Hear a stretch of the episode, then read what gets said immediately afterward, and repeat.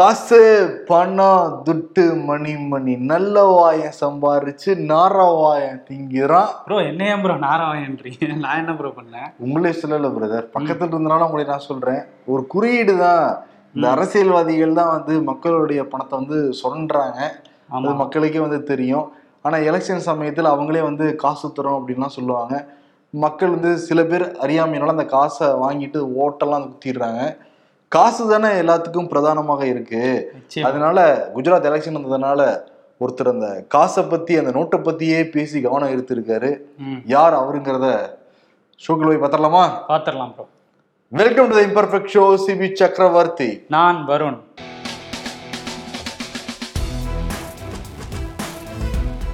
தீபாவளி முடிஞ்சு ரெண்டு நாள் ஆனா கூட இன்னும் வெடி சத்தம் அங்கங்க கேட்டுக்கிட்டு தான் இருக்கு. ஆமா. நிறைய பேர் இன்னும் வெடிச்சுக்கிட்டு தான் இருக்கிறாங்க. நேத்து நைட் எல்லாம் கூட நம்ம போகும்போது பார்த்தோம். நிறைய வெடிகள் வெடி சத்தங்கள் கேட்டுக்கிட்டு இருந்துச்சு. வெடியை தாண்டி இந்த வான வெடிக்கையை தான் நைட் ஆச்சுன்னா விட்டுட்டு இருக்காங்க. நிறைய ஸ்டாக் வச்சிருக்காங்க போல இருக்கு மக்கள். இந்த மழை விட்டும் தூவான விடலைன்னு சொல்லுவாங்கல்ல அந்த மாதிரி இதெல்லாம் பார்க்க முடியுது. ஆமா. ஆனா எவ்வளவு பிசினஸ் ஆயிருக்குன்னு விசாரிக்கிறப்ப விருதுநகர் மாவட்டத்துல மட்டுமே நாலாயிரத்துலேருந்து ஐயாயிரம் கோடி வரைக்கும் பிசினஸ் ஆயிருக்கிறதா சொல்றாங்க.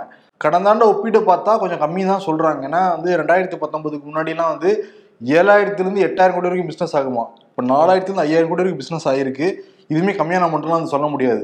ஆனால் பட்டாசு அந்த உற்பத்தியாளர்களும் சரி அங்கங்கே கடை வச்சு விற்பனை பண்ணாங்கல்ல அவங்களுமே நல்ல லாபம் கொடுத்துருக்கிறதா சொல்கிறாங்க தீபாவளி. இதை தாண்டி என்னென்னா நிறைய இடங்களில் பட்டாசு வெடி விபத்தும் வந்து நடந்திருக்கு. நிறைய குடிசையில் வந்து எரிஞ்சே சாம்பலாக இருக்குன்னு வந்து தரவுகள்லாம் கிடைச்சிருக்கு. தமிழ்நாடு முழுக்க இருநூத்தி எண்பத்தி நாலு இடங்கள்ல தீப்பற்றி எரிஞ்சிருக்கு. இந்த பட்டாசு விபத்துனால. அதே மாதிரி காயம் பட்டவங்க அந்த பட்டாசு வெடிக்கிறப்ப காயம் ஏற்பட்டுரும்ல தீக்காயம் ஏற்பட்டுரும்ல அவங்களோட எண்ணிக்கை மட்டுமே தமிழ்நாடு முழுக்க ஐநூத்தி இருபத்தைந்து பேர்னு சொல்றாங்க. நல்ல ஒரு உயிரிழப்பு கூட இல்லை. அது கொஞ்சம் ஆறுதல் அளிக்குது. அதான் நீங்க சொல்றத வச்சு பார்க்கும்போது ஒரு சைடு வந்து காற்று மாசு அதிகரிச்சுக்கிட்டே போகுதுன்னு சொல்றாங்க. இன்னொரு சைடு பட்டாசு விற்பனை வந்து குறைஞ்சிருக்குன்னு சொல்றாங்க. என்னதான் குறைஞ்சிருந்தாலும் நம்ம நேத்து பேசின மாதிரி டாஸ்மாக் விற்பனையோட இது பல மடங்கு அதிகமா இருக்கே ப்ரோ டாஸ்மாக் ப்ரோ டாஸ்மாக நீங்க பீட் பண்ண முடியாது ப்ரோ அதை பத்தி பேசினவர் செந்தில் பாலாஜி வேற மிரட்டுவாப்ல. ஆமா. கேஸா போட்டுருவோம் எங்களுக்கே ஒரு டேட்டா கிடைக்கல. உங்களுக்கு எப்படி டேட்டா கிடைச்சது? கிடைச்சதெல்லாம் கேட்பாரு சரி நீங்க டேட்டாக்களை விடுங்க. பெரிய டேஷ்போர்ட் எல்லாம் வச்சிருக்கிறதா சொல்றாங்க. ஆமா அந்த கணக்கு போடுங்க இல்லைன்னா அண்ணாமலை வந்து எக்ஸல் ஷீட் அவர் எடுத்து போட்டுற போறாரு பாத்துக்குங்க. கோவை கார் வெடிப்பு சம்பவத்துல வந்து இன்னும் அந்த பரபரப்பு அடங்கவே இல்லை. அதுல அடுத்தடுத்த அப்டேட்டுகள் என்ன ப்ரோ என்னன்னா தீவிரமாக எண்ணெயை விசாரிக்க ஆரம்பிச்சிட்டாங்க. நேற்று இந்த விசாரணை ஆரம்பிச்சுட்டு தான் நம்ம வந்து சொன்னோம். இன்னைக்கு அதிகாரப்பூர்வமாகவே தமிழக அரசே வந்து எண்ணெயே விசாரிக்கட்டும் தேசிய பாதுகாப்பு முகமே விசாரிக்கணும்னு சொல்லிட்டு பரிந்துரைலாம் வந்து பண்ணியிருக்காங்க. முதல்வர் மு க ஸ்டாலினும் தலைமைச் செயலகத்தில் டிஜிபி உள்ளிட்ட தலைமைச் செயலாளர் உள்ளிட்ட எல்லாரும் கூடயும் இந்த ஆலோசனைலாம் வந்து மேற்கொண்டிருக்காரு.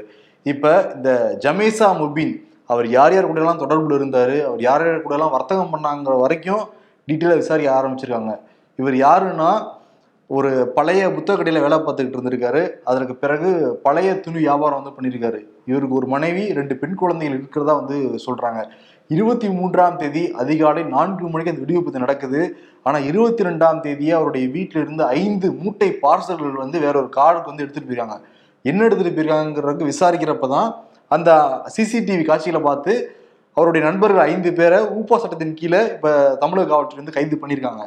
இதில் இன்னொன்று என்னன்னா அந்த இறந்து போன ஜமேசா முபினும் ஐஎஸ்எஸ் ஆதரவாளர் முகமது அசாருதீனும் நண்பர்களாக இருந்திருக்காங்க. இந்த ஐஎஸ்எஸ் ஆதரவாளர் யாருன்னா ரெண்டாயிரத்தி பத்தொன்பதாம் ஆண்டு இலங்கை ஈஸ்டர் தாக்குதல் நடந்தது அதுக்கு வந்து ஒருத்தர் மையமா செயல்பட்டாரு. ஜக்ரன் அசீம் செயல்பட்டாருன்னு சொல்லிட்டு அப்பவே வெளியெல்லாம் வந்துச்சு. இந்த ஜக்ரன் அசீமும் முகமது அசாருதீனும் நண்பர்களாக இருந்திருக்காங்க.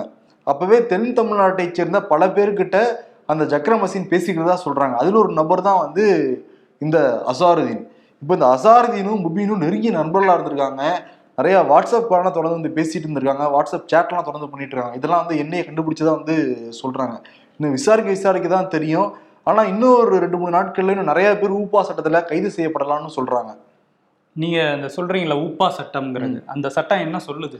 என்னன்னா ஆயிரத்தி தொள்ளாயிரத்தி அறுபத்தி ஏழுல இந்த சட்டம் வந்து கொண்டு வரப்பட்டது மிக கடுமையான ஒரு சட்டம் இது. உடனே வந்து ஜாமீன்லாம் வந்து கிடைக்கவே கிடைக்காது. நீதிமன்ற காவலர் முப்பது நாட்கள் வச்சிருக்கலாம். குற்றப்பத்திரிகையை தாக்கல் செய்யவே நூற்றி ஐம்பது நாட்கள் அவகாசம்லாம் வந்து கொடுக்கப்பட்டிருக்கு. இதில் கைது செய்யப்பட்டாங்கன்னா இந்திய ஒற்றுமைக்கும் இந்தியாவுடைய அந்த பாதுகாப்பு இறையாண்மைக்கும் குந்தகம் வழிக்கிற வகையில இவங்க செயல்பட்டாங்கன்னு தான் எடுத்துக்க முடியும். அது எழுத்து மூலமாக இருக்கலாம் இல்லை பேச்சு மூலமாக இருக்கலாம் இல்லை வேறு வகையில் வேற இருக்கலாம் அது. இந்த சட்டத்தில் முக்கியமான ஒரு விஷயம் இருக்குது ஊப்பா சட்டம் முப்பத்தி ஐந்தாவது பிரிவின்படி எந்த ஒரு இயக்கத்தையும் தீவிரவாத இயக்கமாக வந்து அறிவிக்க முடியும். அதே மாதிரி அந்த இயக்கத்தில் இருந்தவங்க எல்லாரையுமே தீவிரவாதின்னு வந்து அறிவிக்க முடியும். இந்த சட்டத்தில் ரெண்டாயிரத்தி நாலு ரெண்டாயிரத்தி எட்டு ரெண்டாயிரத்தி பன்னெண்டு ரெண்டாயிரத்தி பத்தொன்பதாம் ஆண்டு எல்லாமே சட்ட திருத்தம் வந்து திருத்தம் செய்யப்பட்டிருக்கு. ஆனால் ஊப்பா சட்டத்தில் கைது செஞ்சுருக்கிறதுனாலயே ஏதோ தேச விரோத செயல்களில் ஈடுபட்டுருக்காங்கிறது தெல்ல தெளிவாக எல்லாருக்குமே நேரம் தெரிஞ்சிருக்கும். ஆனால் ரொம்ப தீவிரமான விசாரணை தேவை தேவை தேவை. கண்டிப்பாக தேவை நிச்சயமாக தேவை. கொடநாடு கொலை கொள்ளை வழக்குல வந்து சிபிசிஐடி விசாரணையை தீவிரப்படுத்தியிருக்காங்களாம்.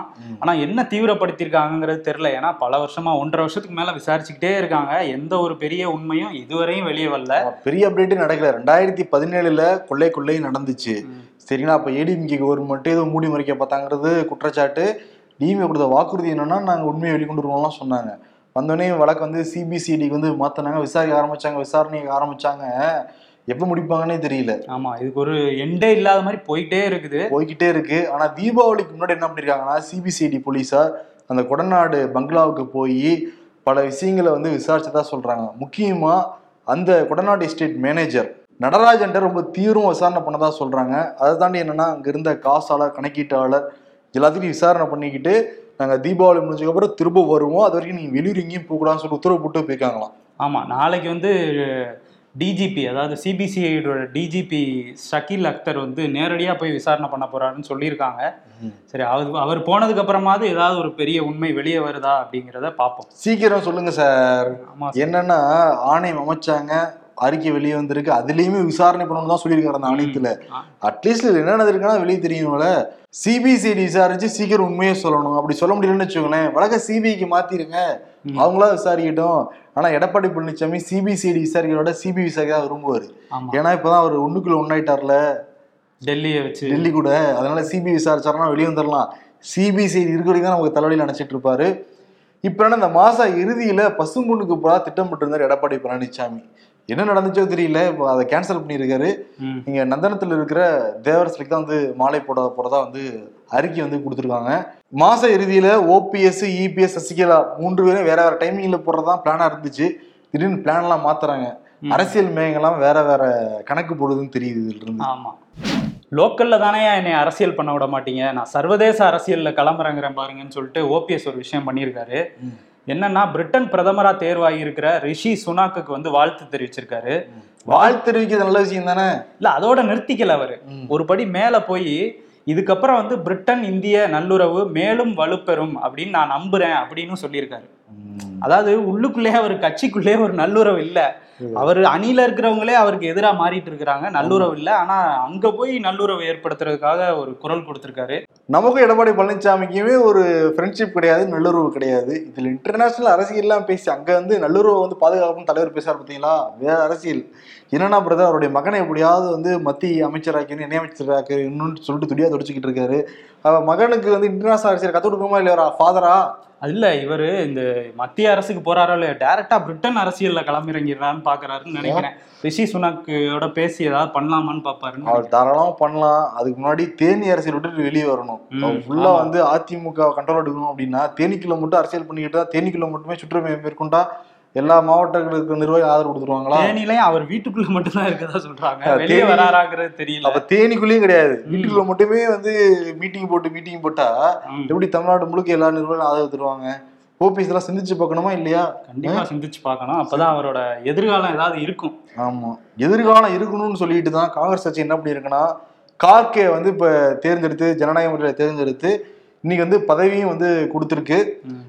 காங்கிரஸுடைய தலைமை அலுவலகத்துல பதவியேற்பு விழா நடந்துச்சு. கார்கே வந்து இருபத்தி நான்கு ஆண்டுகளுக்கு பிறகு நேரு குடும்பம் அல்லாத ஒருவர் வந்து காங்கிரஸுடைய தலைமை பதவிக்கு வந்து வருகிறார்.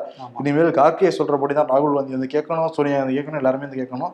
எல்லாரும் கேட்டு நடப்பாங்க நம்ம வந்து நம்பலாம். ஆமா நம்புவோம். அது மாதிரி நடந்தா அவங்களுக்கு நல்லது. ப்ரோ காங்கிரஸ்னு சொன்னோன்னே இன்னொரு விஷயம் இருக்கு. என்னன்னா ராஜீவ் காந்தி அறக்கட்டளை ராஜீவ் காந்தி தொண்டு நிறுவனம்னு ரெண்டு ட்ரஸ்ட் வந்து சோனியா காந்தி குடும்பத்தார் வந்து நடத்திட்டு வராங்க. இதுல அறங்காவலர்களா வந்து ப சிதம்பரம் ராகுல் காந்தி பிரியங்கா காந்தி எல்லாம் வந்து சோனியா காந்தி நியமிச்சிருந்தாங்க. இந்த அறக்கட்டளை வந்து சட்டவிரோதமான முறையில வந்து பண பரிவர்த்தனை எல்லாம் பண்ணியிருக்கு அப்படின்னு சொல்லி பாஜகவினர் வந்து குற்றம் சாட்டியிருந்தாங்க ரெண்டாயிரத்தி இருபதுல. குறிப்பா ஜேபி நட்டா வந்து இதை பத்தி காட்டமா பேசியிருந்தாரு. அதுக்கப்புறம் வந்து ஒரு மத்திய அரசு வந்து ஒரு குழு அமைச்சது இதை விசாரிக்கிறதுக்கு.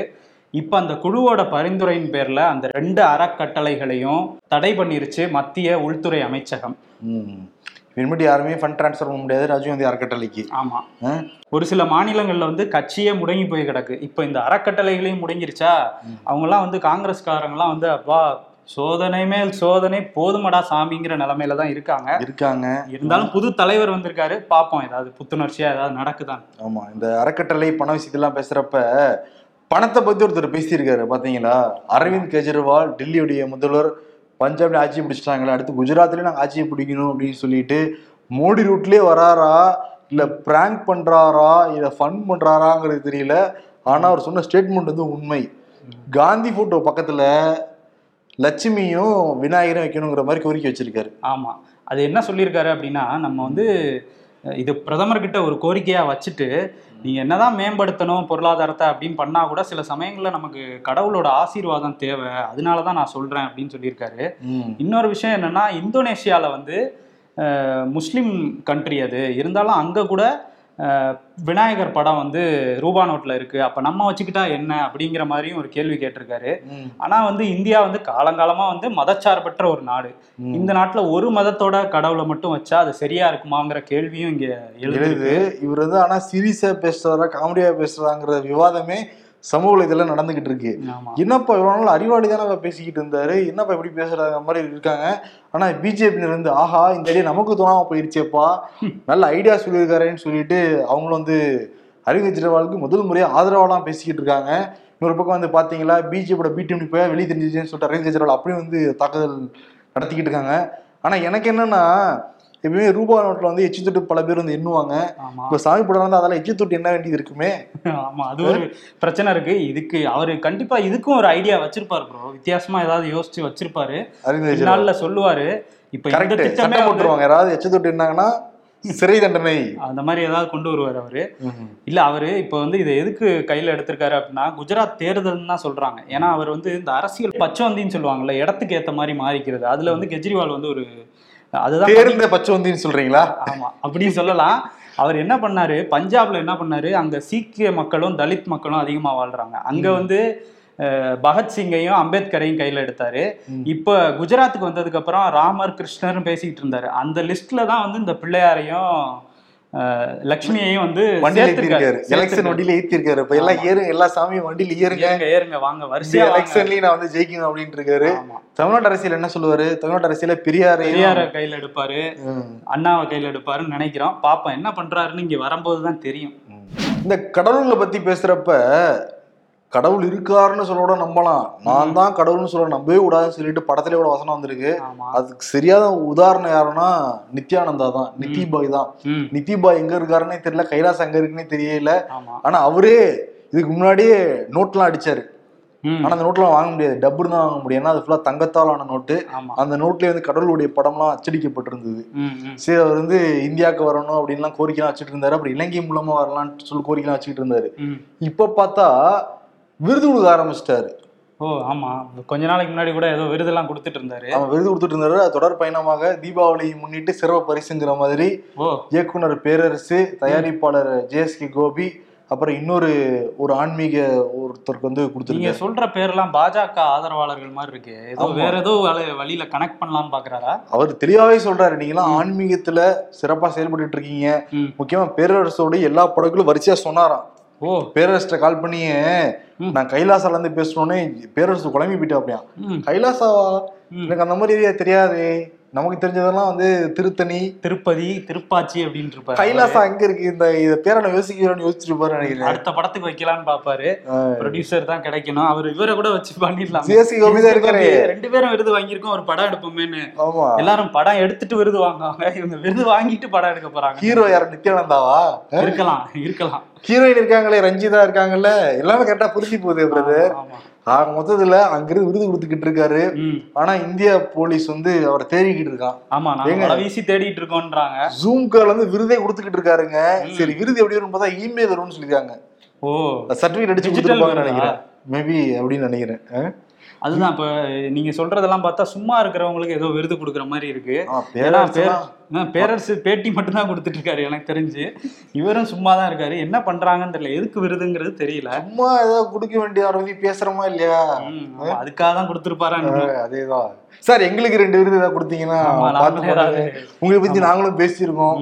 எங்களை பத்தி நீங்களும் பேசியிருக்கீங்க. பேசியிருக்கீங்க. ஆமா பார்த்து பண்ணுங்க. இதையும் பாப்பாரு நினைக்கிறேன் நித்யானந்தா பாப்பாரு. கண்டிப்பா பாப்பாரு. சும்மா தானே இருக்காரு அவரும். ஆமா.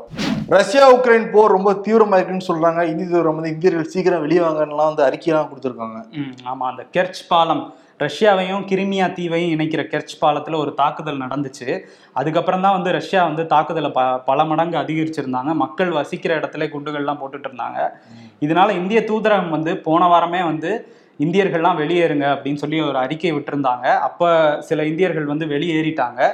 இன்னும் வெளியேறாம இருக்கிற இந்தியர்களும் தயவு செஞ்சு சீக்கிரமா வெளியேறிடுங்க ஏன்னா இன்னும் நாளுக்கு நாள் போர் மோசமடையும் தான் தோணுது அப்படின்னு சொல்லி இந்திய தூதரகம் திரும்பியும் வலியுறுத்தியிருக்காங்க. போ போ தீபாவளி எல்லாம் முடிஞ்சு போச்சு. அவங்கவுங்க பொழப்ப பாருங்க. வேலைக்கு போகணும் பள்ளிக்கூடத்துக்கு போகணும். ஆபீஸ்க்கு போகணும். எ குரூப் இன் இந்தியா சுனக்கை பார்த்து கை கட்டுறாங்க. ஹாய்.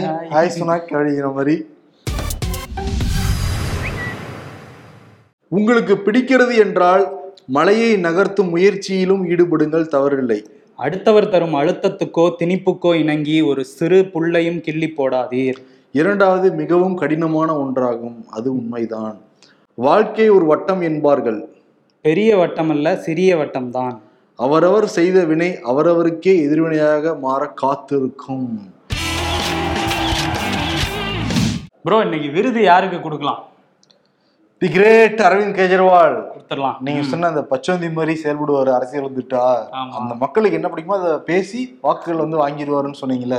அதனால இது பிஜேபி ரூட்டை ஃபாலோ பண்றதுனால. நாங்க அதே மாதிரி அப்படிங்கிற விருது வந்து குஜராத்ல வந்து பிஜேபி ரூட்டை ஃபாலோ பண்றதுனால நாங்க அதே மாதிரி. நல்ல விருது.